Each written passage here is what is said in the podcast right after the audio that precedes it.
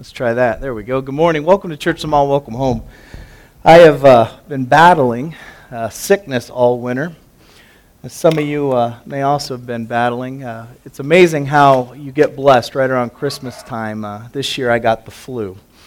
And so uh, thank God for Mariah and all our amazing volunteers here in this church that we're able to put together a service and, and continue on. And we are now on the mend. Our entire family has since gotten it, and we are all now through it and uh, healed and hopefully uh, on the up and up. But it is a blessing to be back with you. I am excited about this new year and where God is taking this church. We are now in our 10th year here at Church in the Mall, which is just so exciting to think back 10 years ago of uh, eight brave families coming together and saying, We're going to start a church with the sole intention of providing an opportunity for people that won't set foot in a traditional church setting to come and find a home here at Church in the Mall. And yesterday, for those of you that were here, uh, we celebrated the life uh, of Beth, uh, who was a dear friend of ours who passed away. And one of the things her daughter told me is that Beth had spent her whole life searching for a church home and never found one until she came here. And that what an incredible way to spend the last few years of her life. And so, my friends, here at Church Small, we, we believe everyone deserves a church home, and we want you to find one. And hopefully, it'll be with us, but if not, we would love to help you to find that right church home. In the meantime, we have a lot of work to do over this coming year uh, as God is going to continually move within this community and as He has cast this new vision of how we're pouring into leaders and inviting more and more people into the ministry opportunities in this church, and I am very excited for it. But before we get into our, our series, which we'll be going over the next three weeks, let's pray and just invite God into this time. And then I cannot wait to unpack uh, this amazing opportunity to hear what God wants to teach us in these next three weeks. So let's pray. Lord Jesus, as we now come together, uh, my prayer is that you will speak your word of truth deep into our hearts. That you would be more than just a, a, God on pages, but that you would be the living God, the one who speaks to us through all eternity, the one who called us into existence, calls us into relationship, and now calls us into a time such as this. A God who not only uh, loves us, but invites us into opportunities of making this world a better place. And so, Lord, I pray now that you would help us uh, to become everything that we can possibly be that we would be people of hope, people of a future, and people filled with the joy that you give us. I pray this all in Jesus' name. Amen. You know, I have to tell you this cute story. On Christmas Eve, my wife and kids uh, came to service. Meanwhile, Mariah, our associate pastor, and the volunteers were running around trying to figure out how we're going to redesign the service without the pastor. And it dawned on me that we had put two Christmas presents in the garage and I was fearful that if I were to pull them out later, it's right under my daughter's windows, and they would see these two bikes that we got them for Christmas. And so, in uh, my glorious pajamas and bathrobe, I ran outside and I opened the garage and I'm trying to move these bikes into the house. At that exact same time, some people from this church drove by our house. A husband and wife and they were having a conversation about whether or not christmas eve service was to be here at 4.30 or if it was another time. Was it even the right day? And the husband looks out his window and sees the pastor in his pajamas and his robe wheeling bikes through the yard and says see honey i told you we got the wrong day or the wrong time and uh, they argued about it and he sent me a funny text about it and that's just the way life goes and you know, it seems like we are filled with so many decisions in our lives decisions on where to be and when to be and how to be and what to do next. And we're going to be looking specifically at this new series on how not to be your own worst enemy when you are making the decisions that come your way. Now, you may or may not be aware of this, but there are people out there that don't seem to have enough things to do with their time, and so they come up with questions like how many decisions does an individual make in one day? And so right now they think that somewhere around 35,000 choices are being made each day by each person. And that's taken into account seven hours of sleep, if you get that much. And it's looking kind of at how many decisions we make every hour and every two seconds. So if you kind of think about the way our lives work, every two seconds we're making a decision on something. And so whether or not you entirely agree with this, the point is this we make a lot of decisions. And some of those decisions seem very small, and some of those decisions have incredible impact and consequence in our lives. And so we're going to spend three weeks here looking at this very idea of how not to become our own worst enemy through the decisions we make. And what we're going to do is not tell you exactly how to make a decision or, or tell you what decision to make, but we're going to give you some principles, some, some guiding lines in which you might be able to help frame or, or better yet, enter into some of these challenges that we all face when it comes to making difficult decisions, especially as we come into the new year. And so uh, let's begin with this question Are you facing any big decisions in this new year? Are you looking at opportunities of perhaps moving or a new job? Are you thinking that this is the year we're going to have kids or this is the year we get rid of our kids or what is it? And so I want you to think about that and gather that thought in your head and just bring it to the forefront of your mind. I'm not going to ask you to share it, but we're all dealing with questions about our future. And, and some of these begin gnawing on us, and, and they can be really challenging, and, sometimes they can even be fearful, and there's a reason for that. They're fearful because a single bad decision is always the first step towards becoming your own worst enemy. And nobody wants to make a bad decision, right? Nobody does. I don't know anybody that says, you know, today's the day I'm just going to wreck my life. Hmm. Uh, but what happens is we face these situations and we kind of go, well, what should I do here? What should I not do? And so we're going to look at this. The reality is, every one of us has participated in every bad decision we've ever made in our own lives. I want you to think about that. We've all participated. So even though something bad may have happened or something outside of maybe our entire realm of, of self conscious or choice or, or even our, our abilities and powers and authorities, the reality is we have all participated in these bad decisions. And so, what would happen if we kind of looked at maybe three uh, preemptive habits over the next three weeks, so one a week, uh, of ways in which we can begin looking at some of these challenges that come our way and begin to help make better decisions for our lives so that you and I don't become our own worst enemies. And so I want to look at this first preemptive habit, okay? And uh, I want to start with this pay attention to the tension. You know, when you're making a decision or, or a decision comes your way that you've got to make and, and it just feels heavy, weighty, uh, it's not crystal clear what to do next. And, and I don't know about you, but I don't like pain. Like when I buy Tylenol, I get the Costco 3,000 caplet size because I hate pain. And so I like to quickly get out of any situation that can cause pain. But I'm going to ask you to think about this differently. When you're dealing with a weighty question, what would happen if you just allowed the tension to be the tension? Allow the emotion to be the emotion. Let the feeling be the feeling and, and, and begin looking at it maybe from a little bit different perspective. But here's what I don't want you to do I don't want you to start selling yourselves. I want you to start listening. Here's what I mean by that. Do you know how many times I have walked by something in a store or perused something online and thought, I got to have that? Man, that is so awesome. I got to have that. And, and I sit there and I go, I don't really need that. I've got four more just like it. But then all of a sudden, that voice in the back of my head, Kevin the salesman, shows up. And he's like, Have I got a deal for you? And, and so things like this pop into my head. You know, I, I see you already have that, and it does everything this one does, but this one's newer and it does it better. Can you imagine how much better your life will be if you have this? Now, don't tell me you don't do this. You're lying. You do this. Our houses are full of this stuff. How about this? Hey, you know what? If you get it home and decide you don't like it, yeah, just donate it. You can give it away to someone. Yeah, I've done that.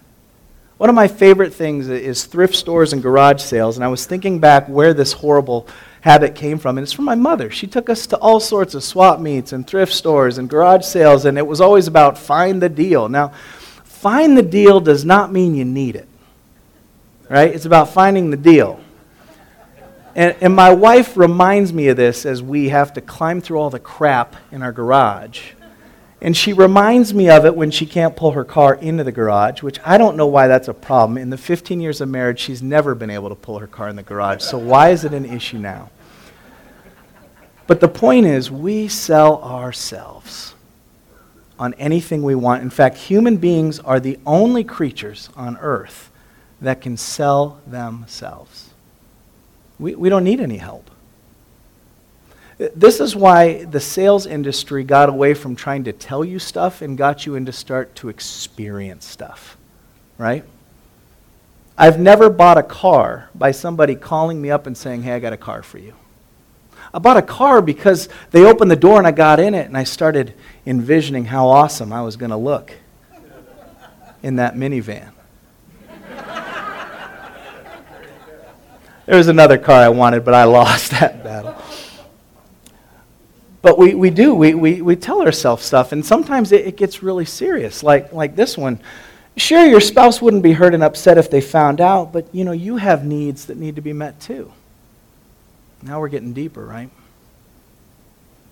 It doesn't have to just stop there. I love this one. Yes, sirree, it's wrong, wrong, wrong, but you know what? I just won't tell anyone. You know, I've actually had that conversation in my head. That's sad, isn't it? But it's true. So, what I want us to focus on first as we begin our time today is this idea of paying attention to this tension. The moment you start selling you, you should hit pause and stop. Now, I personally do not have the mental capability of doing this. And so here's what I've found when I'm online pursuing all the crap in the world that I'd love to buy or have, I actually have to put the machine down and walk away. When I fill my little shopping cart, which they make so easy, I've found that it's best to close it and walk away for a day and then come back. Because I just don't have the mental, emotional capacity or capability of dealing with it. It's in the cart. One click away, I could have it in two days. So I, I want to focus on this idea of paying attention to the tension. And, don't start selling, but rather we're going to start listening. And, and, what we're listening for is, is, that, that still small voice, right? Uh, we think of Jiminy Cricket or, or, or, we think of our conscience, but really what it is is this amazing voice uh, of living God wanting to interact with you in, in ways that sometimes we are so good at silencing and we miss out. And what this is, is God saying, Look, I, I know that stuff's really cool, and I, I know that sounds like a good idea, but, but you feel the tension yourself, don't you? You feel the weight of it. Something's just not quite right. Have you ever had buyer's remorse? Have you ever made a decision and went, oh boy, that cost me way more than I thought it would? That sucks. Uh, I love what Proverbs has two great verses I want to share with you before we get into our story, uh, which has to do with a, a, marvelous man named David. But here's one of my favorite proverbs, Proverbs 18:13. To uh, answer before listening, that's only folly and shame. You know, we, we have a 11 uh, year old little boy at home, and he is uh, amazing at wanting to please because he wants so badly to be accepted and loved. And so sometimes he'll just make up stuff. He'll be like, Dad, you know there's a dinosaur with three heads? I'm like, You're lying. No, man, it's got three heads. It came from Mars. And all of a sudden, the story just gets bigger and bigger and bigger. And, and we all have the ability to do this. But what often happens is we're so quick to respond, we're so quick to get some sort of, of emotional jolt or, or to get rid of the pain that we're not listening to what's really going on inside of us. And sometimes the stories we, we say out loud, when we begin to listen to them, we really do think that a three headed dinosaur from Mars is a little bit far stretched. That the needing of a new car or something new that you have four or five others of may not be exactly what you need.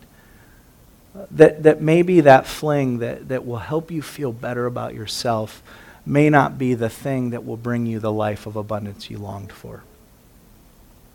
And so then there's this other great verse that I love in Proverbs that goes like this The first to plead his case seems right until another cross examines him. And if you're a lawyer, you might really appreciate this, but it's the idea of the first person who speaks right because there's nobody questioning them. And then all of a sudden they get cross examined and they're like, whoa, wait a minute, let, let, there's some holes in the story here, there, there's some pieces missing. Now, now, this is how it plays out in my life. I start seeing something I want and I begin telling myself how I need it. Because if you need it, you got to have it. And then what happens is I, I, begin letting a few people in uh, on, on what it is I'm telling myself and what I want.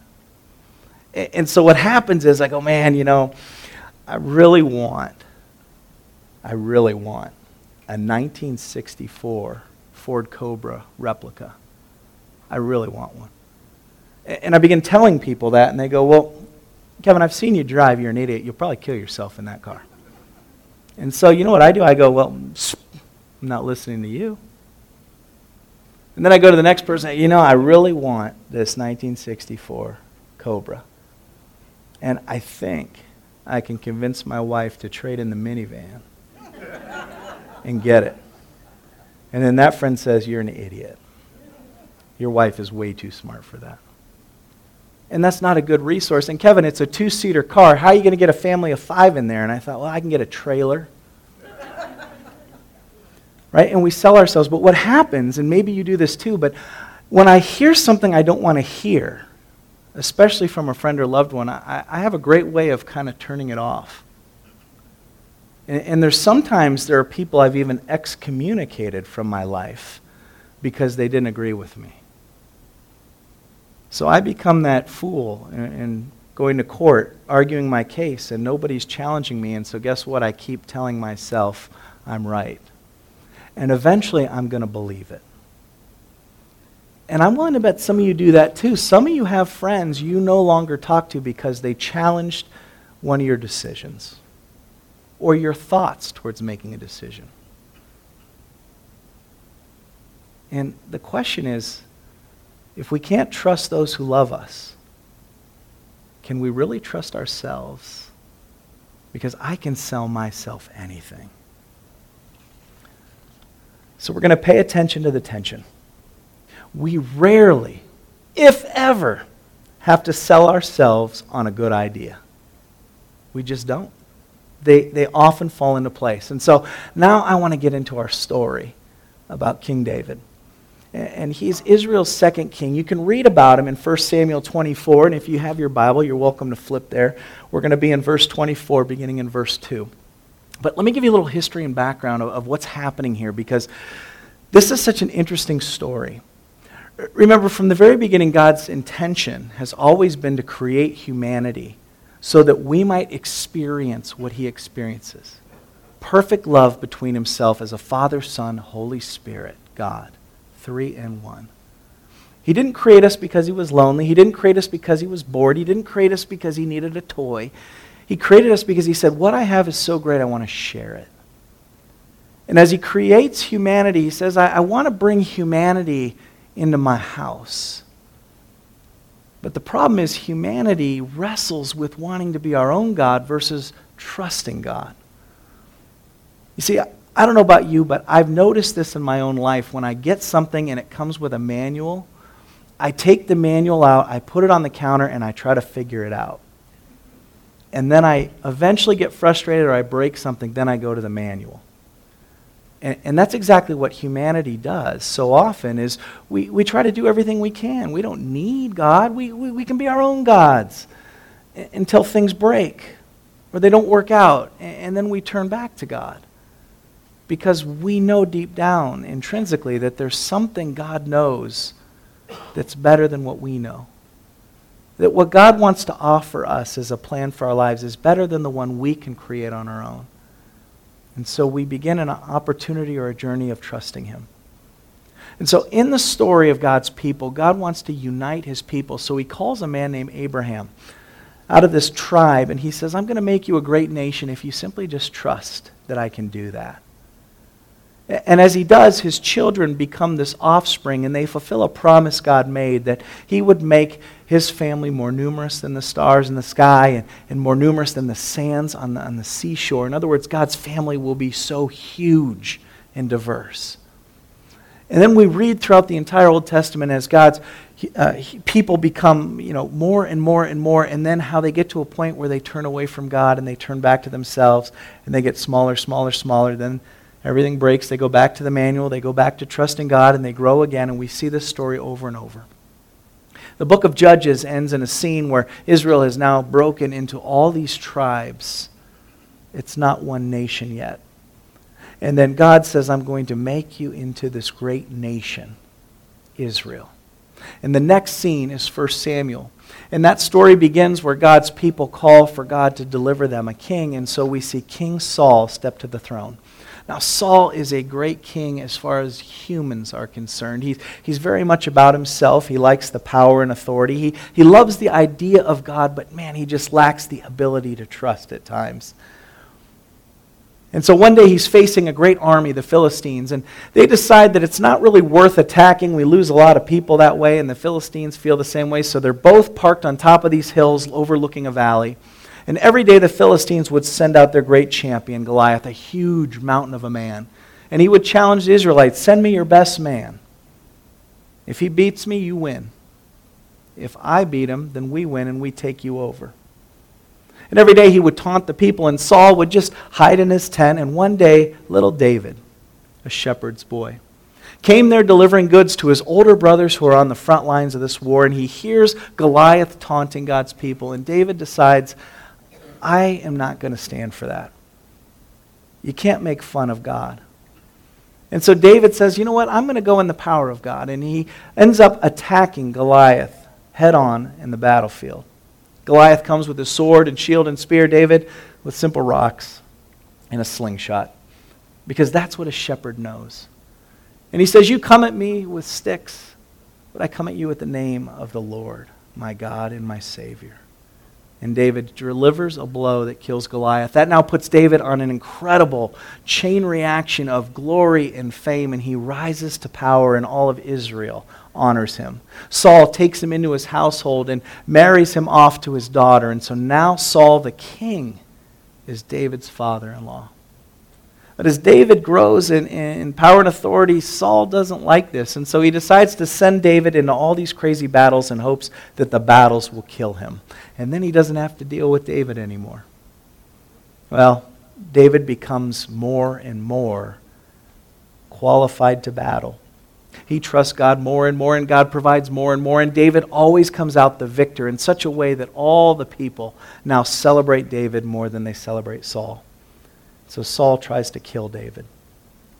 David runs away, not knowing what to do with this situation. He flees to the countryside, and there he meets up with all these amazing men who are outlaws.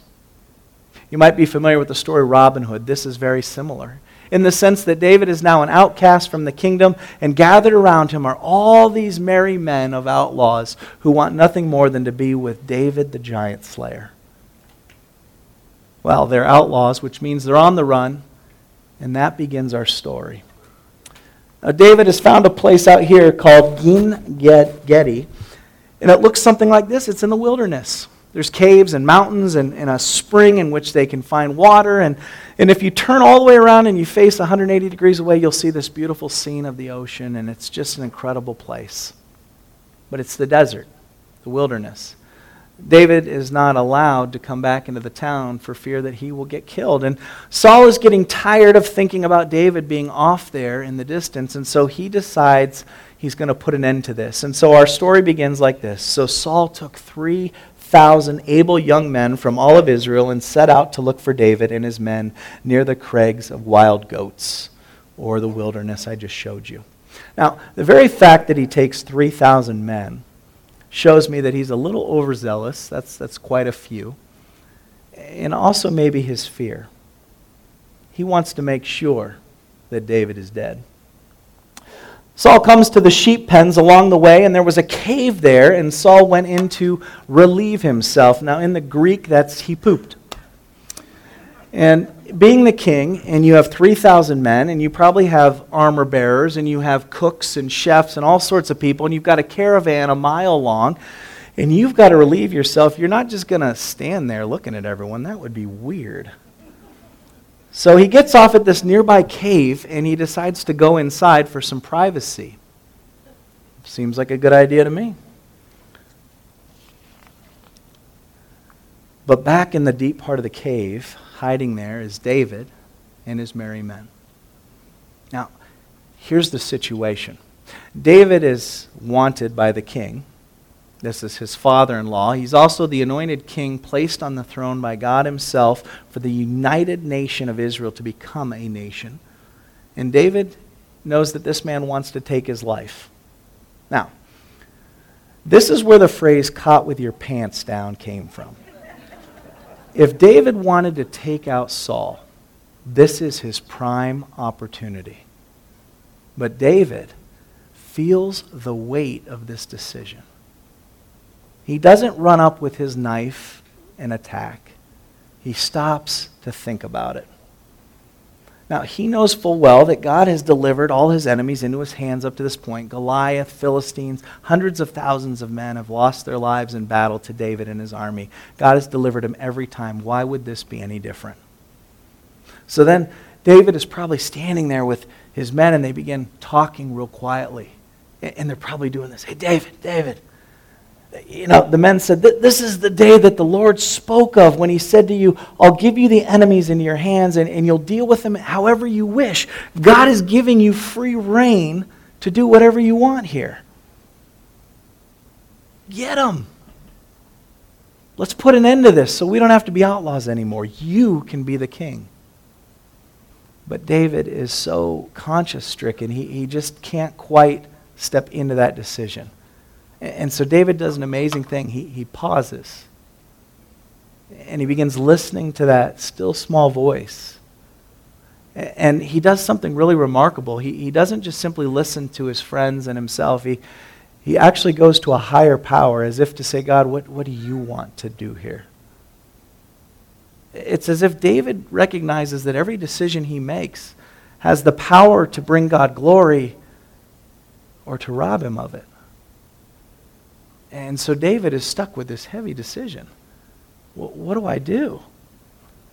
And so he thinks to himself, you know, I, am about to murder the king, the one placed there by God, my, my, my father in law. And I love this phrase. In David's mind, it's I, I can't replace what God has put in place. Now, some of you are facing some pretty major decisions that don't just impact you. They impact family members, friends, co-workers, neighbors. Rarely do our decisions ever simply just in deal with us. And here's David thinking uh, much bigger of one, how will this glorify God if I take this man's life? How, how, will this impact Israel and God's people? How will this impact the, the men around me and myself? And he begins really thinking about what to do next. I can't replace what God has put in place. And so then David gets this great idea. He says, You know, I got a plan. And he begins sneaking up. He crept up on Saul. Now, if you can imagine, a, king is probably dressed in robes and, and things that make him stand out from the crowd. But those are not helpful when you're in the bathroom. And so I'm sure he disrobed some of those things and set them on the nearby rock as he's doing his business. And David sneaks up and he cuts off a small part of Saul's robe. Now, this is no injury to Saul. He just cuts it and takes off. He then goes back to his men and he, he says to his men, the, the Lord forbid that I should do such a thing to my master, the Lord's anointed. In other words, I don't feel like God is telling me to go kill this guy just to make my life easier and to make your life easier. With these words, David sharply rebukes his men, and, and he did not allow them to attack Saul, and Saul left the cave and went on his way. So I'm sure that when David came back with the robe, they're like, You idiot. You got aim for the neck. Here, we got this. We'll kill him for you. And David's going, That's not how this is going to work. You see, the decision is mine, and I carry the burden of it. I also carry the consequence. So D- David does this amazing thing. He, he hits pause. He, he stops selling himself on all the great ideas like he could be king, he could be grand. I mean, do you know what it'd be like if David stepped out of that cave, flanked by all his men, holding the head of Saul? Saul's army would simply collapse because they all know David to be this great warrior and a man of outstanding character. They would worship and honor him as their king. There would be no battle, no civil war. All of David's merry men would be welcomed back into society and probably even into the ranks of the military where they would now have prestige. But, but David says, you know, there's something more than just my own desires here. So he hits pause, he stops selling himself, and he starts listening to that still small voice of what to do next. And then he does something remarkable. You see, David has faced many giants, but never one this big. He steps out of the cave after Saul has left and he says, May the Lord judge between you and me, Saul.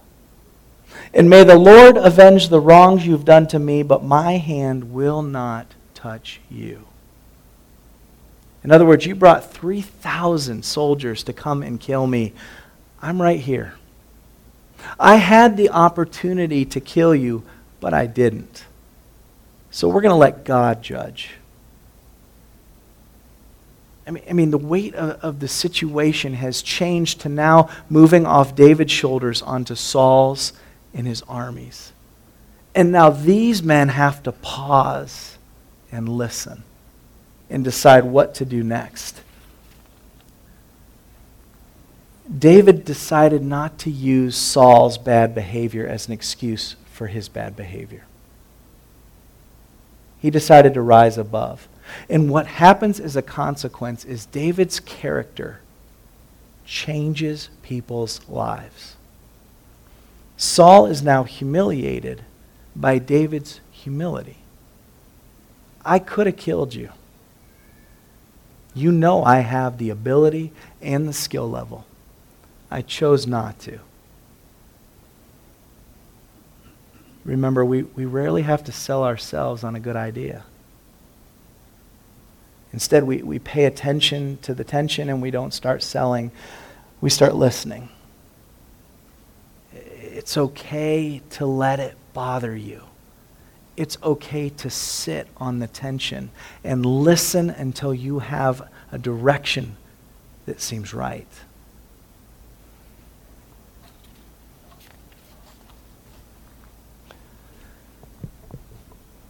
With every habit begins a first time. With every pattern begins the first line. And every journey begins with a first step. A single bad decision is always the first step towards becoming your own worst enemy. I want to tell you when I was uh, younger and in college, I was studying uh, the Bible at uh, Biola University in Los Angeles. And I was a Christian ed major with a, a minor in theology and Bible. And my parents picked me up and we drove up to San Francisco, up the coast of California, to go visit my sister who was going to school up there. And it was such a fun week to just spend going through San Francisco. And I'll never forget this one moment, though, of that whole trip, where you would buy a bus token and you could use it on the trolleys and the buses, but it expired after so many hours. And my mom and sister and I were running to catch this bus, and my dad is trailing behind us because of his bad knee. And we get on the bus, and my sister came up with this really cool thing called the San Francisco Shuffle. It's where you take the card and you fold it in your hand so just a corner sticks out. And you walk by the bus driver really fast so he can't see it. At least he can't see the timestamp. And what happens is there's usually so many people getting on the bus, they just let you go. And so, even though our tickets had expired, my sister, my mother, and I, doing the San Francisco shuffle, got on this bus for free. My dad,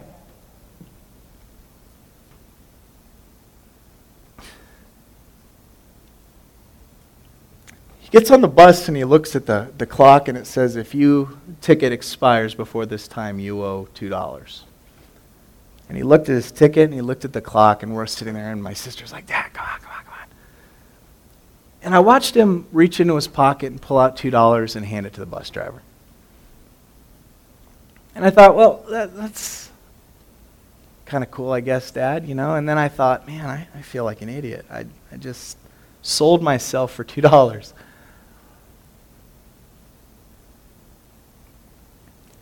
And so all of a sudden, these decisions we make are the difference between stealing a bus fare and killing a king. That one decision is what leads us to becoming the person we end up not liking, the person we hate. So it'd be easy to walk away and say, oh, well, you know, the buses make so much money. And, it, you know, it was only a few minutes, and I, I began selling myself on what I think is right. But the funny thing is, when my dad sat down, he, he didn't have any weight on his shoulders. And we all felt really heavy. He, he didn't have any guilt because he did what was right. If that bus driver decided to walk back and check tickets, he would not be embarrassed. But we would have. So the question is what decisions are you facing in this new year? Uh, are you able to pump the brakes and pause? Are you able to listen? Sometimes it's just a second, like stopping to look at the clock on the bus. And sometimes it's, it's sitting with friends and really thinking through the consequences and talking about it, like David did in the back of the cave. And sometimes it's just stepping out and doing what's right, the next right thing. Because our decisions do matter. Each of us has the power to bring glory to God or glory to ourselves.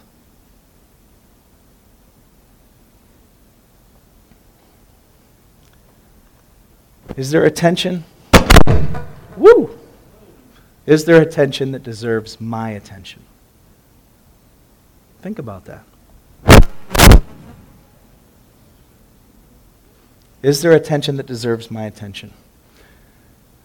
I want you to pay attention to that tension. Don't start selling, just listen. What does God have to say to you in that moment? Now, each week, we're, going to give you something to take home. And, and the only way I can think of it is, is a commitment, so, something that we can all commit together to say, you know, that's something I, I want to take into my life. And so let me present to you the first of three over the next three weeks, uh, the commitments I'd like us to think about. Here it is. I will pause until I pinpoint the cause.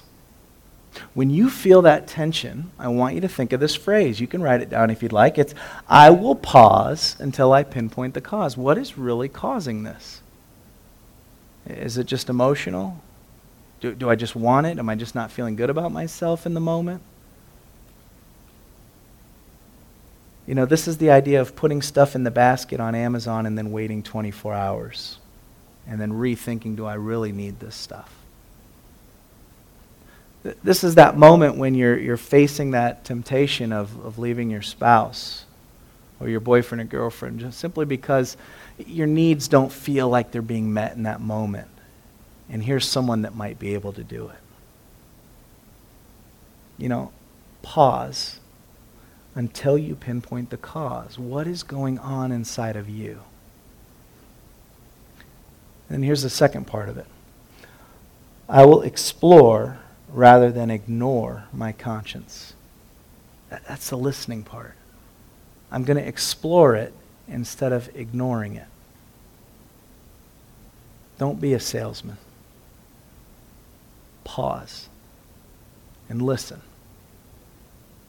This is how we can learn how not to be our own worst enemy. Now, the next two weeks have incredible things just like this simple, understandable stuff that we can put into our everyday lives. I hope you will find this meaningful. especially as we begin looking at some of the characters in the Bible who are challenged with many difficult decisions, just like you and I. I hope you don't miss out, because I can't wait to show you what happens in the next two weeks. With that, if you have kids next door, would you mind going and getting them as we prepare for communion?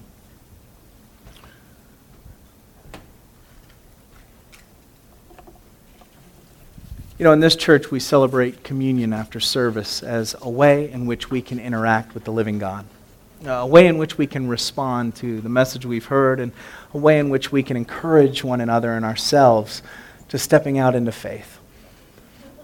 And so in the Christian church, this came about after Christ's death.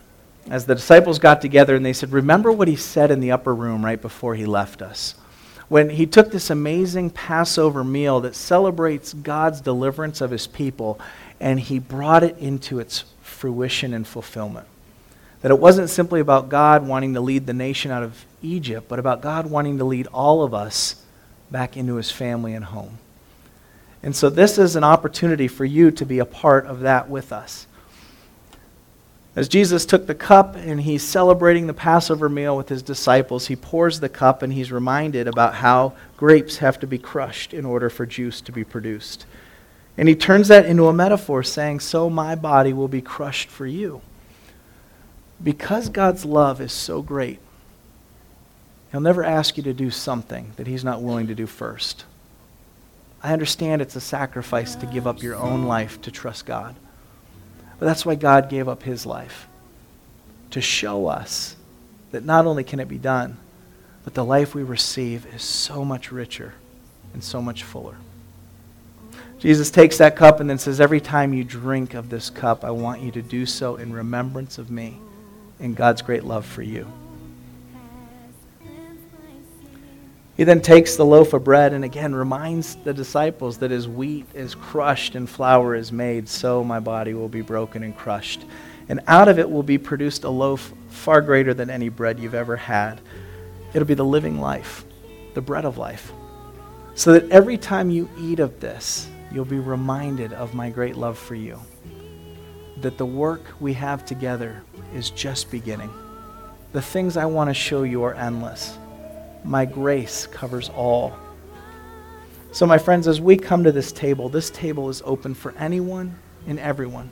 What you risk is experiencing the risen Christ in your life. Gabriel, will you come assist me, buddy?